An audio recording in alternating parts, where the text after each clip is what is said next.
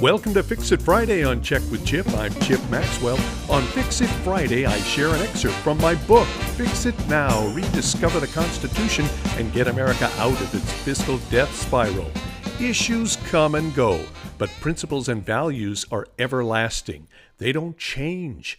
A conservative is willing to listen, learn, and change his mind if something proven superior comes along, but basic truths do not change. They apply to all individuals and societies regardless of time or place. I often cite 4,000 years of Judeo Christian teaching as the basis of Western society.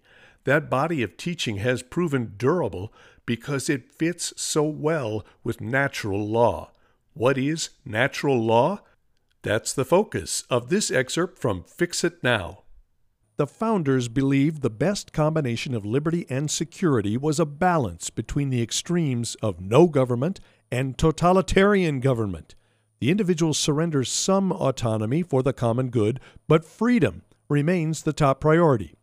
The key concept is natural law. Natural law is the doctrine that there are rules governing human behavior that, if followed, maximize happiness and fulfillment. These rules are inherent in human nature and can be discovered by reason. They do not originate from religious or government bodies. They existed before and transcend human institutions. They are universal principles written in the minds and hearts of human beings that apply to all people and societies, regardless of time or location. Natural rights, such as life, liberty, and the pursuit of happiness, flow from natural law. Natural law sometimes is misperceived as a nicer way of saying survival of the fittest. That's understandable, but mistaken.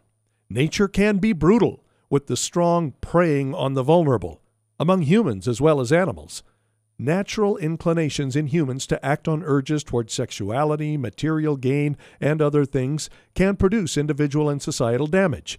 Natural law does not deny that these appetites are part of human nature. Natural law says individuals and societies will do best if they follow certain principles and manage those appetites properly.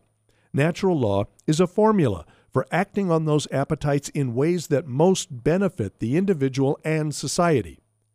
I believe God is the author of natural law, and that 4,000 years of Judeo Christian teachings have stood the test of time and helped produce the greatest society in history, America because Judeo Christian teachings are rooted in natural law.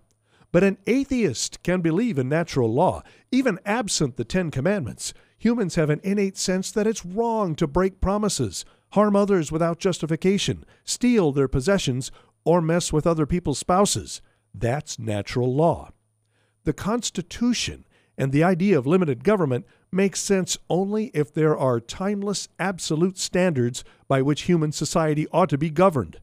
Without natural law to reinforce the argument for limited government, we will be speaking a strange language that makes no sense to people formed by a popular culture that bounces from issue to issue with no one allowed to judge anyone else's words or actions by objective standards. That's why we, on the conservative right, must be champions of natural law. There's a growing chorus on the right saying social issues cost us votes, especially among young people. It's too hard to fight popular culture with deeper concepts. Let's adopt an anything goes position on social issues. That won't work. The founders believed limited government depended on civic virtue bolstered by religion because limited government requires commitment to absolute principles that require self discipline. Limited government means saying no and telling people they are wrong to expect certain things of government. It is not realistic to think you can achieve limited government while also saying there are no absolute rules in life, no boundaries, no limits. The left peddles the notion that happiness is indulging in whatever you want without anyone judging you. A 2012 campaign ad compared voting for President Obama to having sex with him. It featured lefty icon Lena Dunham. Cute, clever, sassy, willing to trivialize sexuality. She found Obama attractive and cool, simultaneously smooth and edgy. She said he cared about her and accommodated her every inclination without being judgmental. Voting becomes an exercise of emotion, even something flirtatious and romantic, rather than an exercise of intellect. fiscal conservatives, do you really think it's possible to find in an anything goes cultural morass the ideological discipline necessary for fiscal conservatism? I don't. If we concede on one front, the social issues, we will be flanked and routed by the left on the fiscal front. The left is beating our brains out with the social issues. We'll never get to the fiscal issues, especially with young people. They've already been conditioned to believe that we have nothing of value to offer in the political conversation because we are on the wrong side of the social issues. Even if we can get to the fiscal issues, the left has trained young relativists to scoff at economic principles. Who cares about the debt? There are no absolute fiscal principles, just as there are no absolute social or moral principles. Raise taxes on the rich, raise the debt ceiling, borrow more money, print more money, do whatever is necessary to keep the party going. It's a fine line to draw, a careful threading of the needle. We on the right don't want to manage you, socially or morally.